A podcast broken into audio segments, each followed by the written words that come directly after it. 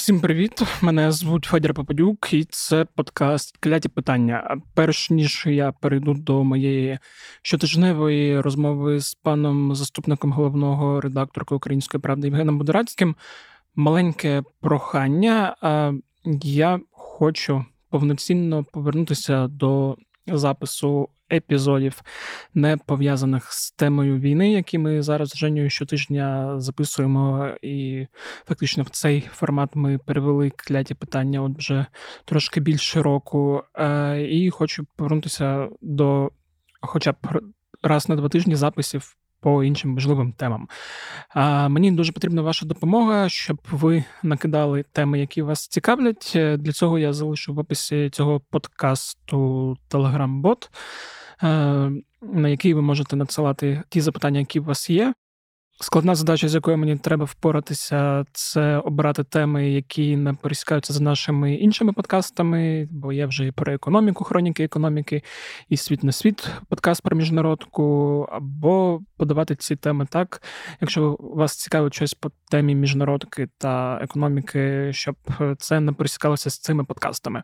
От, Тому, якщо вас щось цікавить, ви б хотіли б якийсь конкретний епізод і не бачити такого в інфопросторі українському і в інфопросторі подкастів, то дуже дуже дуже буду вдячний вам за ваші пропозиції тем і за ваші кляті та не кляті питання. От тепер же наша розмова з паном Євгеном. Давайте слухати. Женя, привіт. Привіт. Давай одразу почнемо е, з теми фронтів. Е, коротко пояснимо, що змінилося, що не змінилося, і далі підемо по суміжним темам. Вже більш детально обговоримо і інформацію про появу вагнерів на фронтах, і різні цікаві удари, і плани росіян щось там будувати, і різні залізничні гілки. А, ну, Якщо говорити про фронти, напевно, тригер тижня, я би сказав. Росіяни кажуть, що ми масово наступаємо всюди. Ну, тобто, вони кажуть, що ми пішли в масований наступ під Бахмутом, ми пішли в масований наступ е, на Запорізькому напрямку, саме на Мелітопольському. Там насправді ми в районі Вербового пробуємо просто розширити фланги, то про що ми говорили кілька епізодів кілька тому. епізодів тому. А, Як я знаю, успіхи там в нас є, тому, mm-hmm. напевно, з цим пов'язані російські істерики. Ем, напевно, е, в істерики під Бахмутом пов'язані з тим, що в нас там теж є успіхи, і пов'язані їхні істерики ще з Чорноморським флотом, звісно, з е, тим керівником, якого чи то вбили, чи то не вбили. Ну тобто, в них три основні точки по фронтах, саме, от яким були, це е, як це відлуння Севастопольських ударів просування на запорізькому напрямку, і те, що росіяни називають окруження Бахмута. Причому вони все ще продовжують називати його Бахмутом, хоча в їхній парадигмі він ж якби Артемовськ должен бути, але вони вже звикли теж до правильної назви міста. Ну і тема появи, напевно, вагнерів. Ну тобто, ми, е, коли говоримо про фронт, ми говоримо про оці три напрямки, і, напевно, ще четвертий може згадати це те, що на Куп'янсько-Лиманському напрямку нічого не відбувається. Ну, тобто, там так затихло, що дуже дивно, коли кілька тижнів розганялася істерика, що вони там підуть в наступ. Вони не йдуть. Максимум, вони не йдуть. Максимум, що це серебрянське лісництво, там постійні бої продовжуються. Куп'янсько-Лиманський напрямок трошки затих. Не знаю, чи це передвісник цього, але поки що там достатньо як, умовно спокійніше, ніж всюди. Да, а є взагалі ну, теорії можливі, чому вони затихли саме на Купінсько-Ліманському напрямку, бо ми пам'ятаємо інформацію про те, скільки їх там. Ми пам'ятаємо про їхні спроби там наступати, і те, що вони зараз активно себе не проявляють, це може свідчити, як мені здається, або про те, що вони видохлися і кудись там щось перекидають на інші напрямки, або що вони щось готують і просто концентруються для якогось удару. І Ну, може... власне, от по про концентрацію у нас е, генштаб, начебто, бачить бачать, ну там mm-hmm. спроби концентрувати. Але як я зрозумів, е, вони почали перекидати все-таки на запорізький напрямок трошки більше е, своїх е, підрозділів, тому що бояться, що ми їх там ну, нормально прорвемо. Mm-hmm. Тому вони трошечки переформатовують якби своє розташування і з'являється більше на запорізькому напрямку. І оця інформація про вагнерів, яку ми зараз проговоримо, та вона теж з цієї самої серії. Вони вже все менше говорять про наступ і все більше говорять про оборону. А, Ну, до речі, теж такий момент перекидання Е, як влаштовано перекидання якраз з Куп'янсько-Ліманського на Запорізькій чисто по окупованій території в об'їзд? Е, наскільки це взагалі для них складно логістично? Ні, логістично це ну, логістично взагалі по будь-які будь-які підрозділи переганяти. Тобто, якщо ми говоримо про там е, про масовий якийсь приїзд, це доволі складна штука. В умовах війни, в умовах прострілюємо постійного простору, треба трошки розганяти там навколо. Знаєш, я думаю, що вони, якщо з Купінсько-Лем'янського вони виходили, то напевно через Валуйки, скоріше все, через Валуйки їх пускали. І так по колу, отак, от, якщо подивитись карту, там з Куп'янська іде якраз Валуйки, вихід, ну а там вже там, який вони шлях можуть обрати або через Луганську область безпосередньо там вниз, або якраз е, більше, знаєш, як по широкому колу під Волноваху, туди під Маріуполь. Угу, да. ну, Важливий теж момент, щоб розуміти взагалі, наскільки швидке це перекидання може бути, наскільки складно А все залежить від того, в якому складі вони перекидають. Mm-hmm. Тобто, якщо їх там не вистачає особового складу на запорізькому напрямку більше, аніж е, якогось технічного, то значить е, це може бути швидше. Але це як влаштовані взагалі всі там бригади дивізії, все інше, то, скоріш за все, вони перекидають разом з технікою, а це трошки довше. Угу. Ну, я так розумію, по тих валаннях, які я там час від часу читаю саме з російського боку інформаційного, то проблеми з технікою них все ж таки якісь тут там є. Ну, Та ну всіх проблеми з технікою можуть бути, знаєш, і враховуючи їхню цю бензинову кризу, яка mm-hmm. виникла ні звідки, та, а, то можуть бути проблеми і з пальним, а, з перекиданням пального. Ну тобто, якісь з наших ударів, я так розумію, десь близько до а, кордону скоріше за все, закінчився вдало, тому що в них е, на певний момент, от так, знаєш, отак от хлоп, і стало тяжко рухатися і пересуватись. Але це все вирішується дуже швидко, тому я б сильно там знаєш, е, не тішився в прогнозах в плані того, що це може сильно якось сповільнити. Да. Я точно не тішусь, бо згадую навіть ці історії, які ми з тобою обговорювали про снарядний голод. Якщо воно і було, то дуже короткий термін, і потім при правильних якихось діях воно все надолужується. А в контексті того, що ми обговорювали і ставки можливі зброї з е, Північної Кореї, то в принципі. Ну, як все... бачиш, е, як показало все, що відбувається в Севастополі, так, як показало, в них є проблема з ППО. Ну тобто, швидко е, замістити то, що ми там вибили, да, то там чи з 400 чи з 300, вони просто схожі дуже, тому там доволі складно. Точно сказати, це С-300 чи С-400. І коли от пішли масовані удари по Севастополю, воно показало просто, що це відбулося буквально через кілька днів після того, як ми вибили, по суті, другу цю ППОшну установку дорогу стало зрозуміло, наче я так розумію, прощупали і побачили, що можна бити. І тобто вони ще не змогли перетягнути ППО в Крим е, назад і там їх розташувати. Тому наші скористалися цим віконцем і просто зробили свою роботу. А, Якісно. Дуже якісно. Ну, Враховуючи да, удар по Чорноморському, по штабу Чорноморського флоту, це прям було ох. І навіть якщо цей їхній керівник, е, як правильно посада називається. Ну, командир, командир. чи ФРФ, та, да. ну. Навіть якщо він залишився живим, то, ну, в принципі, стільки там було нароблено галасу, шуму і вбито людей, що цього було все одно е, досить. Ліквідовано ворогів. Ліквідовано. Є, знаєш, як це є правильні, ну, правильно як називати, до речі, знаєш, нам часто читачі, підписники е, пишуть е, про те, що про вбито або ліквідовано, або знищено. Це різні поняття. До речі, тому... це в мене є проблема взагалі з термінологією. Ні, власне, ми, ми ж розуміємо, що це ну, якби це вбивство, ну, це... Та, але якщо ми говоримо про війну, то це ліквідація ворога. Ну, да. Ліквідація ворога, тут я погоджуюсь. Ну, да, в контексті того, що навіть якщо Соколов цей залишився живим, то кількість ліквідованих інших е, ворогів і, взагалі, шкода, яка була нанесена Чорноморському флоту і всі ці адміністрації, то було дуже дуже гарно. Е, враховуючи, що відбувається з Чорноморським флотом, е, ну в цілому, да. Це як з, напевно, з Лапіним. Знаєш, я не впевнений, що типу, що якщо він лишився живим, що це, це їм стане краще. Погоджуюсь. А давай перейдемо до теми появи вагнерів на фронті. Я так розумію, їх перекидають е, на Бахмут, якщо перекидають, чи поки невідомо. Бо було багато різної інформації, конкретики не дуже багато. І ну, головне нам проговорити, куди саме вони і який ефект це матиме.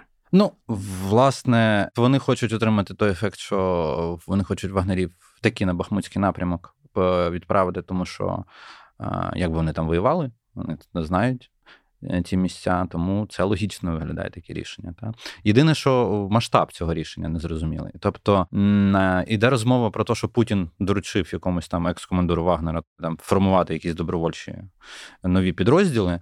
300-500 говорять, що типу, що вагнери з'явились десь там на Бахмутському напрямку. З того, що мені говорили е, наші хлопці, які там, вони говорили, що вони не побачили, ну саме там, знаєш, щоб вагнери там були, як знаєш, от грали якусь е, основну скрипку. Ну тобто, якби підтверджують, що, скоріше за все, вони там з'явились, але не підтверджують їхню надзвичайну активність. Ну, з того, що я розумію, з того, що там пробігся, читав, е, що от їхня нова поява не буде такою, як е, попередня поява з кількох причин. Основна причина те, що вони вже не настільки є незалежними, як були. По ну, відношенню ну, до По-перше, це ми говоримо про те, що вони вже не такі автономні, звісно. Ну і, ну, і друге, раніше як вони воювали? Воювали з всім, що мали, з явною перевагою навіть над своїми підрозділами, е, іншими підрозділами е, Російської Федерації. Ну, тобто, ну, вони були вдягнені краще за всіх, у них була зброя краще. за всіх. В них було більше снарядів, вони собі могли дозволити. Е,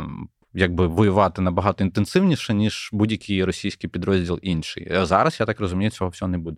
Угу. Да, і от якраз в цьому контексті цікаво зрозуміти, чи взагалі вплинуть вони якось, чи вони вплинуть тільки тим, що там з'явиться додаткова кількість людей, яка ускладнить просування. Е, Воно ускладнить просування, звісно, тому що вони знають, е, де вони знаходяться. Вони. Якби технічно саме підкуті саме на тому напрямку, але я не впевнений, що воно прям, знаєш, якийсь там ключовий фактор буде е, на тій ділянці. Е, ну, зіткнення. Тому що, ну, по-перше, їх мало. Це вже ми ми говоримо не про ті цифри, які були е, під час наступу на Бахмут і ними. Тому побачимо. Ну, тобто, якоїсь такої прям суперактивності, поки що ми їх там не бачимо. Просто єдине, що типу, зафіксували, що вони там з'явились. Угу. Цікаво теж зрозуміти, е, якої генерації ці вагнера, от якраз виживші зеки чи найманці, які були набрані під час. Я підозрюю, що мова йде все-таки про найманців, оскільки е, виживші зеки вже давно в шторм Z попереходили, їх попереправляли туди. Тому е, я думаю, що йдеться якраз про те, там. Я не впевнений, що це ядро прям то, mm. там найманців. Я думаю, що тому що ядро вже в Африці помітили вже давно. Ну, типу, що вони почали виконувати інші функції завдання. А, Можливо, це ті, які з Білорусі. Ну, бач, там табір та зменшується з кожним днем все більше і більше. Можливо, це якраз ті, хто там був. Угу. Е, ну, так Поки що це припущення. Ну, тобто я не можу сказати, що я там десь зафіксував, що от чітко от ті з Білорусі, або ті з тилу, або ті з Африки приїхали туди. Поки що не, не фіксували, і наші хлопці, ну, типу, вони ж проти них воювали, і вони знають приблизно, хто перед ними. Та? Вони теж не можуть точно сказати, які саме з вагнерів е, зараз там з'явились. Угу. Е, ну, я так розумію, єдине, що доводиться, це слідкувати, і точно ми про це зможемо проговорити, не знаю, тиждень-два або місяць, коли Ну, коли з'явиться більше інформації, тоді так. проговоримо. Тобто, факт є, вони там з'явились. Що вони собою виявляють, побачимо. Угу. Да, взагалі цікаво в контексті всіх сил, які є е, у Росії, і в контексті там різних заяв е, Дмитрія Медведєва про те, що в них там вже в резерві плюс 300 тисяч е, людей, і там всі підраховують, що там різниця з попередніми заявами означає, що там по дві тисячі людей в день вони записують е, добровольців. Я... Ну, знаєш, е, якби ну, ну складно розуміємо... складно коментувати якісь, знаєш, якісь історичні заяви алкоголіка. Ну, тобто... Ні, Ми розуміємо, що це неправда, і що вони намагаються створити якусь таку велику картинку якихось там тилів. Е, при цьому якраз використовуючи там ті резерви, які в них е, залишались там від. Е, сподіваюся, ліквідованого Пригожина. Да, Але все одно цікаво, якими резервами вони от е, володіють станом на зараз і що можуть протиставити. Бо з того, що ми зараз тебе проговорили, виходить так, що тепер вони змушені перекидати з одного напрямка на інший, бо горить, і треба якось затикати дірки. Там в Бахмуті теж горить, і вони змушені перекидати е, вагнерів. І там, якщо десь щось прорветься, то цікаво, що вони будуть робити, кого перекидати, чи влаштовувати якраз мобілізацію. Ну, побачимо. Ну тому що, типу, резерв сконцентровано якраз mm-hmm. на Купінсько-Лиманському все-таки трохи є. Я не готовий погоджуватись з тими цифрами, які в нас говорять. Але хто я, а хто хто генштаб, генштаб, якби знаєш, завжди знає краще. Я просто не бачу просто по візуалці і по логіці, щоб там були ці цифри, про які ми говорили в нашому генштабі. Але я не буду з ними сперечатись так сильно. Я просто скажу, що там є резерви ще, mm які вони можуть використати як для наступу, так і для підсилення оборони. Mm, зрозуміло. А... Єдине, що там наступ може бути локальним. Я би не говорив про. Те, що там Куп'янськ на даний момент може перетворитись е, на Бахмут там свого часу. Угу. А, Хоч хотів ще запитати, чи були якісь обстріли цього тижня, на які варто було б звернути увагу. Ну, мені от здалося. Ну, власне, було от декілька тих, але тут я не можу тобі сказати, типу, я за цим продовжу слідкувати. Це обстріли, які росіяни в своїх е, інформпросторі розганяли як обстріли ланцетами, ну, е, якоїсь подовженої. Модифікації, та типу, що вони достатньо далеко типу, долітали.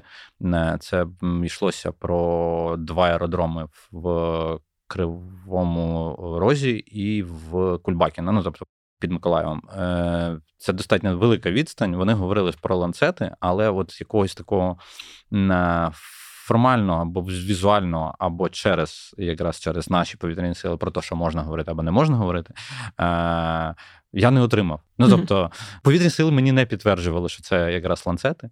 Е, тому почекаємо, поки, якщо це такі Будуть ланцети, це погано, ну тому що з ланцетами тяжко боротись. А, Але поки що ніяких візуальних підтверджень того, що це робота саме їх, і взагалі підтверджень, окрім самих росіян, е, що там були влучання, поки що немає. Ну, Росіяни якраз розганяють про підбитий, ну, знищений наш літак. Ну, вони розганяють це. Тут, власне, я просто хочу нагадати, що ну там, де про знищений літак в Кульбакіне. Е, відео могло бути зовсім іншого часу. Mm-hmm. Тому е, це тривожний сигнал, е, якщо вони подовжили свої ланцети. Але давай почекаємо, поки вони е, насправді це покажуть. Ну, тобто, побачимо якось більш візуально підтверджено, що це якось носить якийсь масований характер, або а, там це буде точково там і, знаєш, і псов в їхньому виконанні. А якщо говорити про наші удари по їхнім об'єктам, ну в наші удари були показові. Ну тобто, привіт, День міста Курськ. Та, були е, показові удари по Сорокіна. Тому що Краснодон. No. Ну, Це, це доволі мене, показово. Речі, це для мене, е, е, там я не буду вдаватися сильно в деталі. Для мене особливий регіон, з яким пов'язано в мене багато спогадів. От, І коли я побачив, що по Краснодону, в мене ще в пам'яті ця назва, коли вже Краснодон перетворився на Сорокіна, я там ще не був, як і більшість тих, хто не міг туди потрапити після 2014 року. От то мені взагалі стало цікаво те, що удар прийшовся туди, бо ця частина Луганської області це такий тил-тил по якому ми рідко чимось дострілювали або майже не дострілювали. Ну, ми туди навіть не стріляли. Да. От в цьому питання. Тобто, це я тому і кажу, що от з тих ударів, які були цього тижня, та, які ми проговоримо, оце був один з найцікавіших. Тому що це було прям для них дуже несподівано, явно несподівано. Тобто е- там вони почували себе в такій, знаєш, в абсолютній безпеці, і тут прилетіло, і стало зрозуміло, що в абсолютній безпеці вони не можуть почуватись ніде. І там, я так розумію, по тих відео там був якийсь склад з БК, якого вже нема, або ну, частково нема. Ну так, тобто там е, і детонації, і повторні детонації. Ну, тобто, типова картинка для саме влучання в склад БК. Це знаєш, ми так спокійно це проговоримо. Я просто е, згадую е, ще мирні часи, да, коли в нас склади горіли. Е, це було надзвичайною подією. Там якось ну, тиждень такого державного масштабу було. Там там Калинівка, там там що там Балаклія. Ну, типу, це було прям. А зараз це, на жаль, це просто верніше, на щастя, коли ми потрапляємо по, ним, це, але треба розуміти, що і вони потрапляють по нашим. Ну, тобто, вони не зовсім прям ідіоти ми бачили. І, здається, в Дніпропетровській області було влучання по наших складах, але було це, ну, типу, не цього тижня. Так. Цього тижня е- більш красиво горіло у них. Угу. Я, да, я розумію, що прилітає туди і туди, але тут якраз е, в контексті Сорокіна Краснодона колишнього цікаво, що от саме такий тил-тил, про який вони навіть і не думали. Про ну, те, це значить, вони муситимуть задуматись, ну тобто або далі. БКшку ще далі. Ну, якраз, от якщо ми говоримо про той регіон, то далі то вже за кордон е, з Росією. Ну. Там вже за цей російський Донецьк, це все Гуково і кудись туди. От, Але ну, тенденція цікава, і це ми тільки говоримо про Storm Shadow, бо вирогідніші вони, а коли доїдуть Атакамси чи е, німці дадуть Тауруси, Тауруси да, то взагалі буде цікаво. Ну, побачимо. Ну, тобто, mm-hmm. це показало, навіщо нам Атакамс. Ну, тобто, от так от працювати. Да, а про курс ти казав, це про от, там буквально нещодавний приліт, коли коли вони вирішили скасувати абсолютно ага. день міста, ну тобто, щось щось сталося так, що салют трошки раніше відбувся завдяки нам. Бо я сьогодні, коли цей подорожував редакцію на запис, якраз там читав новини про те, що в Курській області там світла нема, і що було влучання по енергетичному об'єкту, і така прийшла е, відповідь, скажімо так. Ну, бачиш, Курська область прикордоння. Якби знаєш, вони мусять е, розуміти, що йде війна Росії в Росії проти України, і вони не можуть бути в спокої і безпеці ніде. Да, тут, до речі, теж якраз цікавий момент, що коли ми говорили про блокаути минулого року, то ну, страждала вся Україна і там більшість міст сиділа без світла, хтось по декілька годин, хтось ще більше. А судячи з тенденції, яка відбувається зараз, то у мене є відчуття, що можливо так, що і при кордоні Їм теж території... може бути тяжко. Да. так. Я сподіваюся, що їм теж буде тяжко. Час від часу я буду радити вам подкасти, які виходять у нас на українській правді, і до яких я маю певний стосунок. Дуже хочу почати з рекомендації подкасту Хроніки економіки. Його ведуть мої колеги з економічної правди Ярослав Вінокуров та Дана Гардійчук.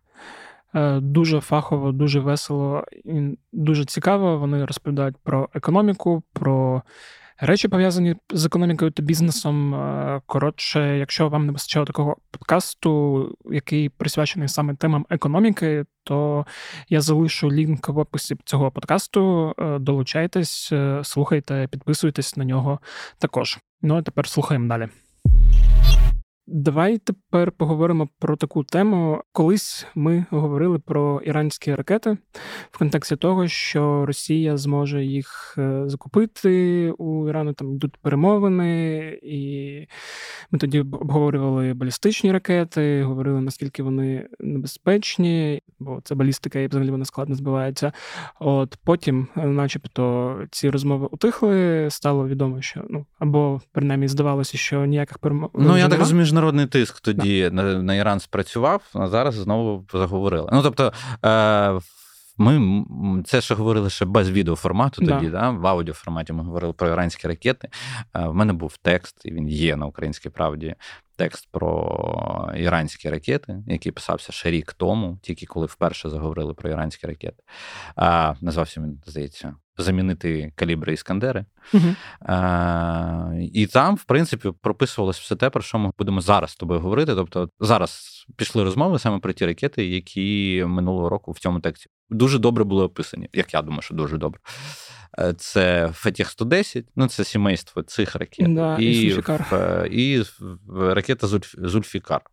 Да, там ще е, ну, важливий момент е, з того, що я читав, що там 18 жовтня закінчується якась з резолюції ООН, яка забороняє такі угоди про передачу саме таких дальнобойних ракет. Ну, взагалі вони вважаються малої та середньої дальності. Ага. До тисячі це якби мала тисяча, 5,5 тисяч це середня дальність, а вище там 5,5-6,5 це вже типу вважається міжконтинентальними ракетами. Ага, ну от так, те, що я читав, що типу в контексті якраз що 18 числа перестає діяти ця резолюція, і якраз от на фоні цієї призупинки почали говорити про якраз передачу. Там просто в чому сама деталь. Е, Невідомо скільки їх в них. Mm-hmm. Ну тобто, знаєш, вони фіксувались багато, вони роздавали всім кому не лінь, продавали, роздавали там Хізбале, всі всяким іншим ісламістським складним там екстремістським організаціям якимось. А, Фіксували їх ну, в сирійській війні неодноразово. Е, Тому, власне, що таке Фатіх, да, оцей? Тобто, що це? Про що ми говоримо? Ми говоримо про ракету балістичну е, з дальністю десь до 300 км. Це, якщо говорити про цей Фатіх 110 або їхні модифікації. Е, ракета колись, якщо я не помиляюсь, це було в 60-х роках. Випускалась така радянська ракета, як Луна М.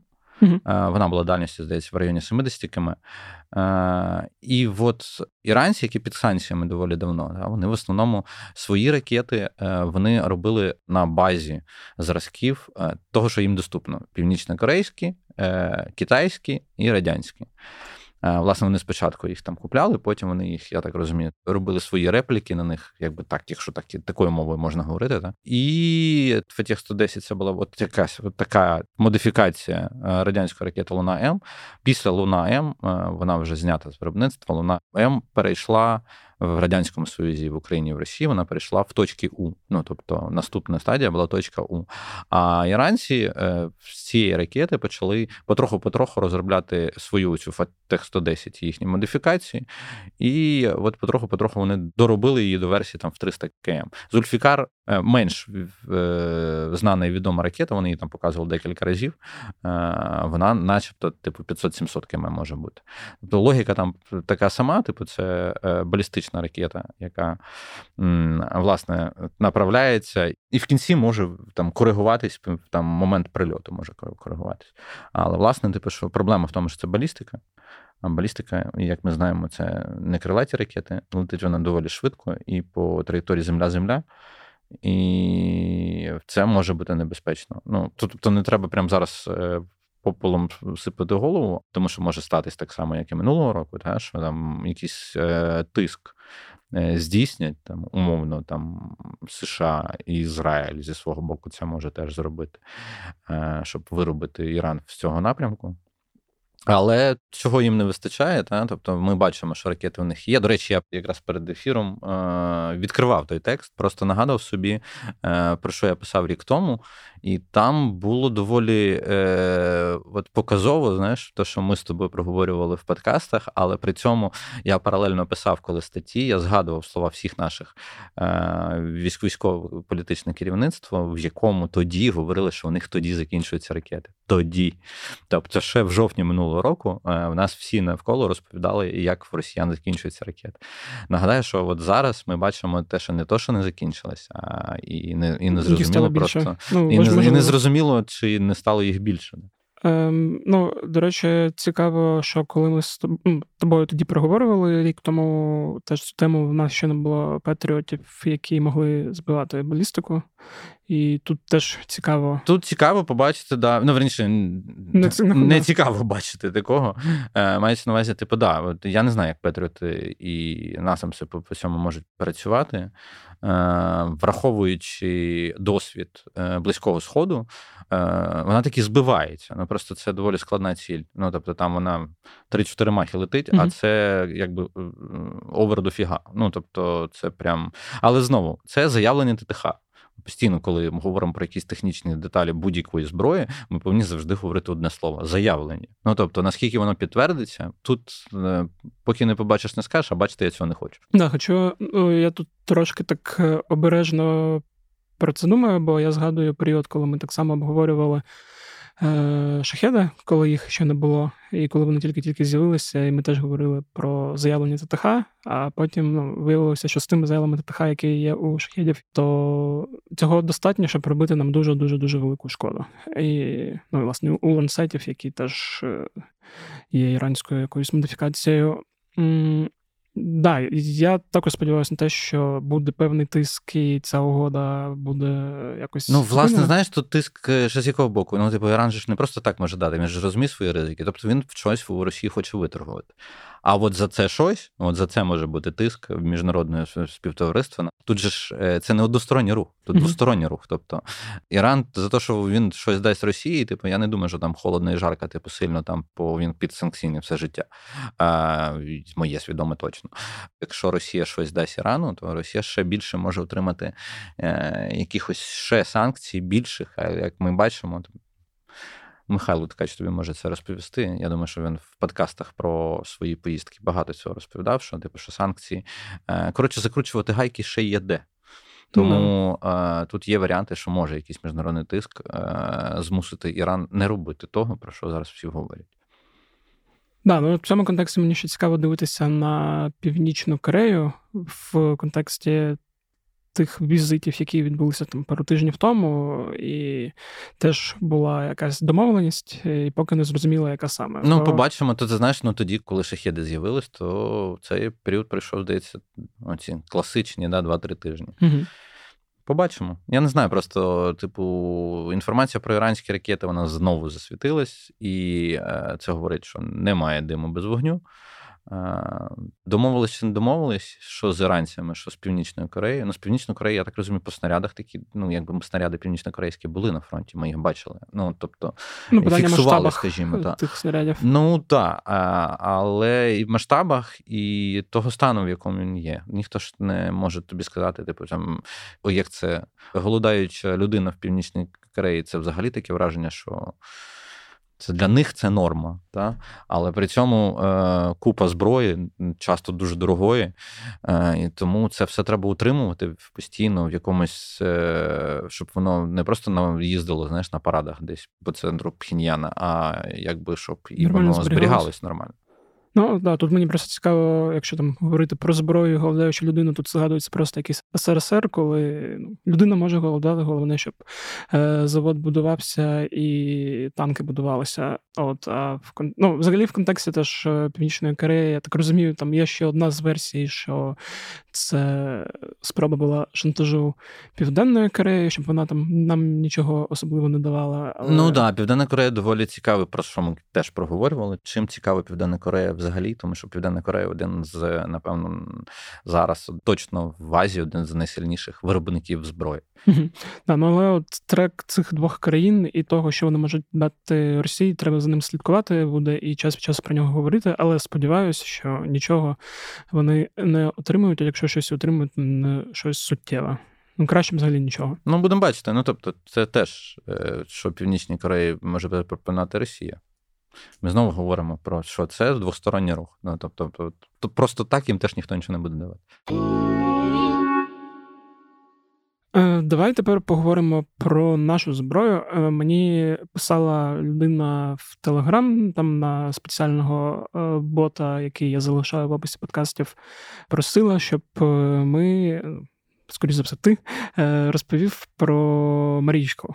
Не ну, конкретну жінку Марічку, а про надводний дрон е, Марічка. От в тому то і річ, що він не надводний, він підводний. Ой, підводний. Е, давай, знаєш, Марічку залишимо там на десерт. Поговоримо про те, що вже ми бачили в плані е, ефективної роботи. Да? Українських Українських підводних. надводних, коротше так, давай скажемо, морських дронів. Отак давай, так, да. Власне, перше, що ми бачили, переважно, це Магору. Ну, тобто, Магора 5 е, надводний дрон, який працював багато де по кораблях, і самі перші всякі наші відео, які були е, по влучанню в російську інфраструктуру корабельну, е, були якраз Магори. Я так розумію, це знаєш, ставали відомими ну так поступово. Знаєш, тобто е, вся лінійка наших е, морських дронів вона доволі різноманітна.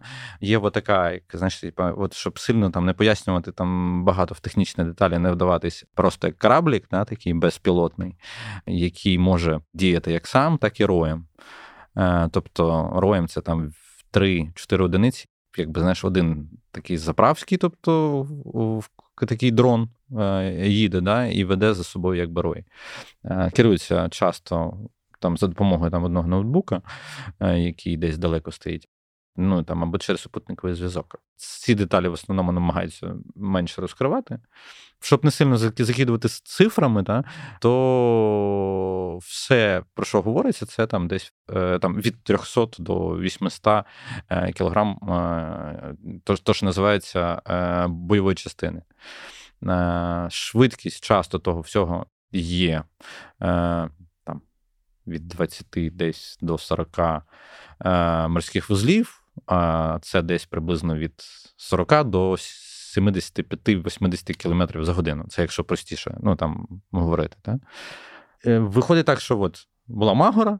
Е, потім стало 17 липня Кримський міст, після чого ми там через кілька тижнів там дізнались про Сі-Бейбі, та, про морського малюка, який трошки більше за Магору. Е, за самою логікою, десь приблизно та сама історія, тобто десь там тона ваги, бойової частини, десь в тих самих межах, про які я раніше сказав.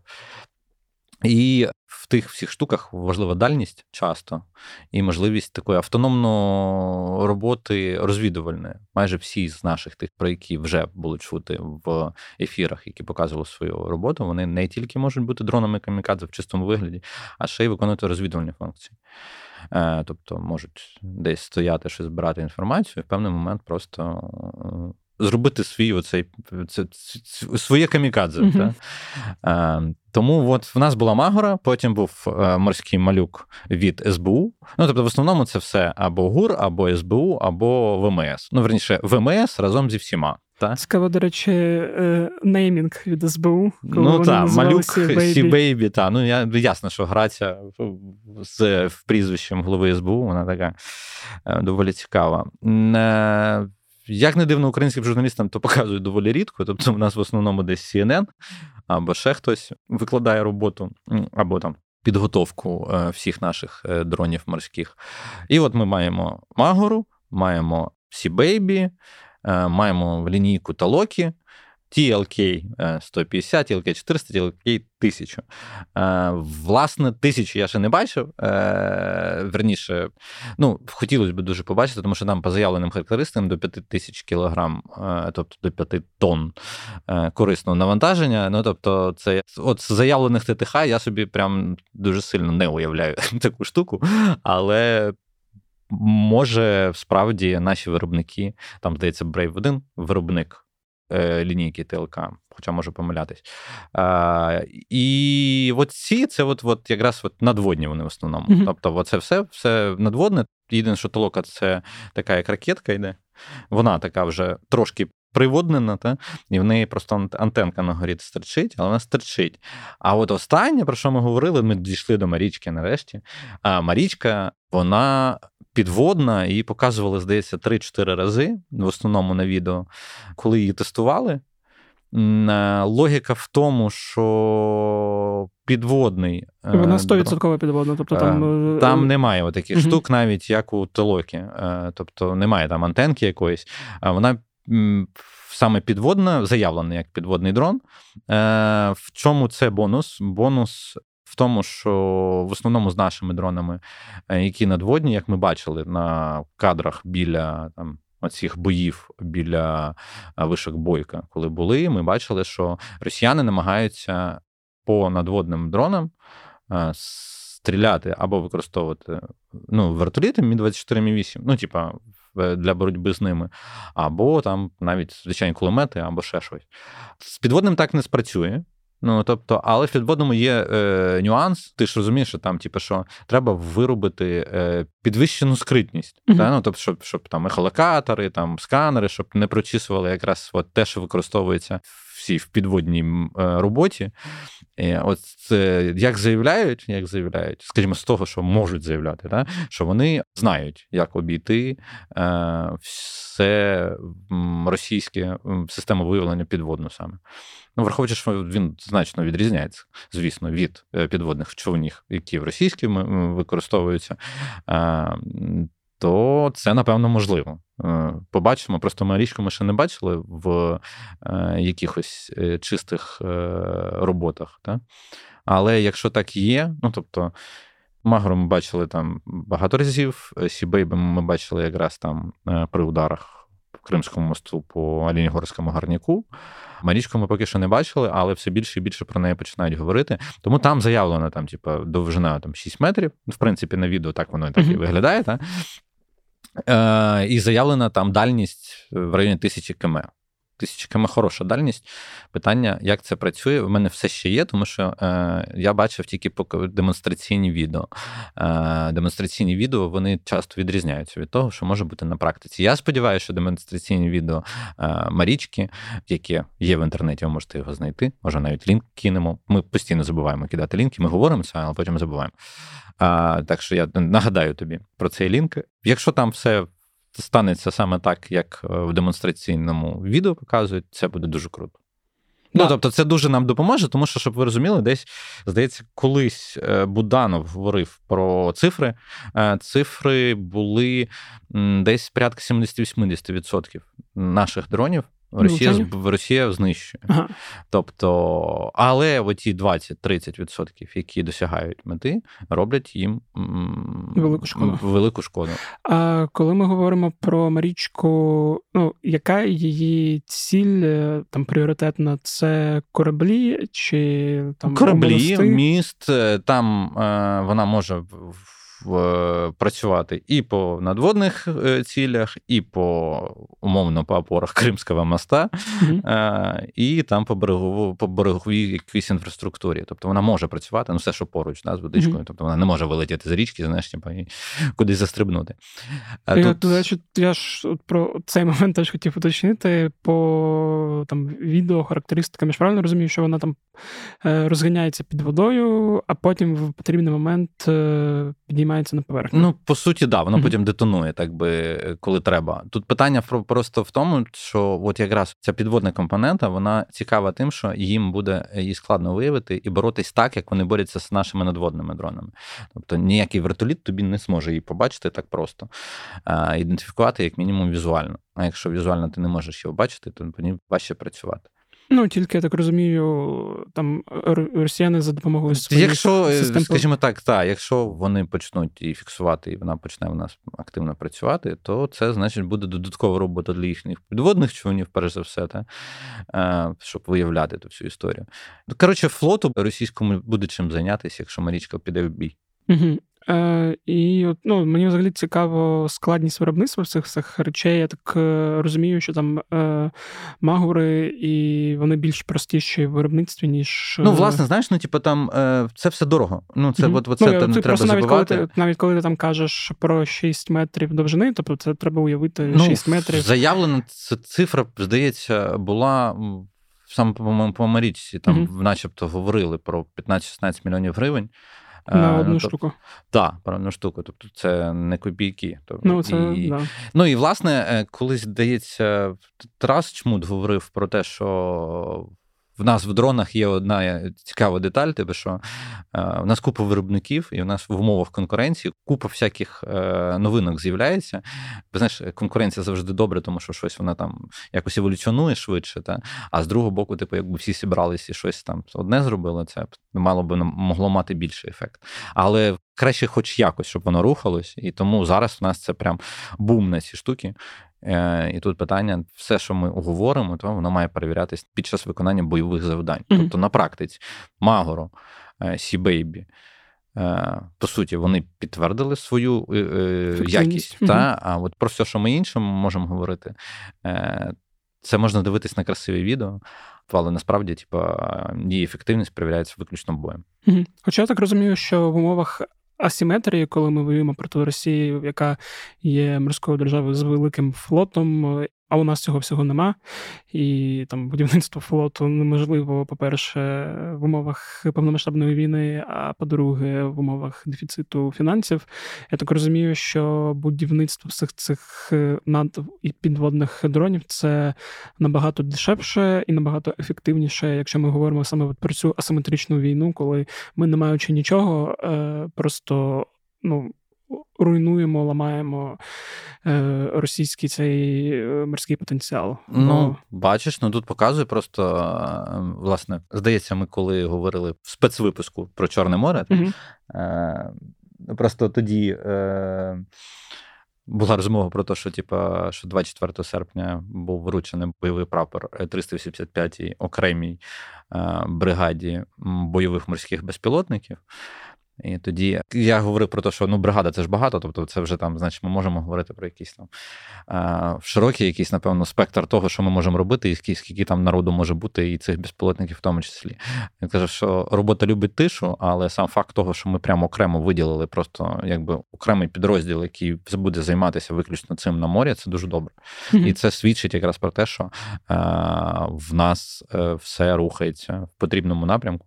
І я сподіваюся, що воно не буде припинятись. Ну да, просто ти або я, або ті, хто нас слухає, дивляться, просто мають уявити, якщо вони рідко це роблять, що там з початку повномасштабної війни Україна, не маючи якогось серйозного флоту, знищила Москву, Мінськ, цей Алінігорський гарняк, підводний човен розбомбила. От підводний човен це було, напевно, там. Ну, це, це взагалі перше там. З кінця Другої світової типу. Так, що перше перше е, знищення підводного човна ракетою, ну, якби наземно прямо, ну, типу, спрямуванні. Там е, не знаю, якісь російські критики можуть там е, сказати, а він був не під водою, це не рахується, але ну по факту.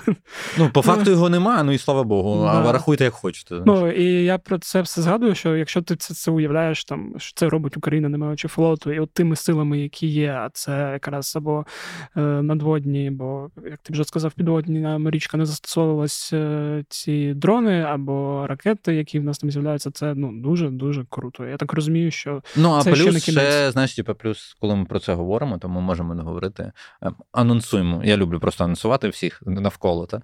Текст хороший вийшов Олі Кириленко по битву за острови, uh ну на Херсонщині Дніпровській. Про які ми теж періодично е, Ми та, ми самі про це говорили. Просто вона ну прям знаєш конкретно вкинулась, е, з'їздила до хлопців, привезла деякий матеріал. Ну тобто і одна е, стаття вже вийшла. Публікація саме цього тижня вона була. Середу. Та відео ще там працюємо з відео, і вона мала записувати ще якесь відео. От я я сподіваюся, що вона його записала, і ви теж там поклацаєте або пошукаєте. На українській правді має бути битва за острови. Е, вона має розказати. Це я прошу. Це я анонсую, тому що хочу е, нагадати, що нам катери все одно потрібні. І тут не про дрони йдеться, не тільки про дрони. От про дрони ми поговорили. А про оцю там складову теж треба розуміти розуміти, що нам потрібні катери, і коли ви бачите е, якісь збори про катери, то це не просто тому, що якби знаєш, жиру бісяться в армії і типу кажуть, що нам треба і то, і то. Вони реально потрібні. Ну тобто, для того, щоб е, воювати е, на Дніпрі. В тій частині або десь на Дунаї нам потрібні катери і багато. А враховуючи, що вони знищуються доволі, на жаль, часто, то звертайте увагу і на такі збори теж. Угу. А Катери чи навіть моторні лодки якісь? Ну, моторні лодки це трошки інша історія. Ну, ну тобто воно ж повільніше, да, і та, ну, Ми говоримо про щось таке, що може е, якби перевозити і швидко, оперативно, і якось. Е, як це найбільш ефективно це коли швидкий. Угу. Тому що треба швидко Ну, щоб перемістити з точки А в точку Б, а щоб тебе острови, острови багато їх там. Тому ця битва вона триває ще, напевно, ще з моменту е, звільнення Херсона. Тому там це теж потрібно. Угу. Е, Ну, Я долучаюся до того, що якщо хочете задонатити і бачите збір власне, на катери, то кидайте, зайвим не буде. Ну і на все кидайте. Це... Зайвим не буде. Да, Навпаки. А, Я думаю, на цьому тоді можемо зупинитися. І, як завжди, сподіваюся, що наступного тижня буде більше приємних тем для обговорення і більше успіхів наших Збройних сил. Ось такий от вийшов епізод. Дуже дякую, що дослухали. Якщо ви дослухали, то, мабуть, ви можете поставити оціночку цьому подкасту в Apple Podcast, написати там якийсь комент, або поставити оціночку на Spotify, або а, в Google Podcast ставити оціночки не можна, та й скоро Google подкасту не буде. До речі, якщо ви слухаєте подкасти на Google Podcast, то готуйтесь до того, що скоро вони. Мігрують в YouTube Music, бо так Google вирішив, про що мені нещодавно написав. Також нагадую про донати на Збройні Сили України, фонд Повернись живим, фонд Сергія Притули. Донатьте взагалі кому хочете. Головне, щоб хорошим людям Якщо у вас є змога підтримувати роботу журналістів української правди, то долучайтеся до клубу УП. Ваша підтримка, ваші донати теж допомагають нам працювати краще та якісніше і почувати себе впевненіше. Ну і плюс, якщо ви підтримуєте українську правду, підписуєтесь там на рік, то ви отримуєте додаткові бонуси, е, всякий мерч і можливість спілкуватися з редакцією час від часу. Нагадую про розділ з подкастами на українській правді. Там є багато різних подкастів. Може, знайдете для себе щось цікаве та те, що вам буде подобатися, окрім глядах питань. Е, Ну і власне більше я нічого не забув. Е, На цьому все. З вами був Федір Попадюк. Ще раз нагадую, якщо у вас є теми та пропозиції, то кидайте їх по лінку, який буде в описі цього подкасту. Ну а я з вами прощаюся. Бувайте здорові!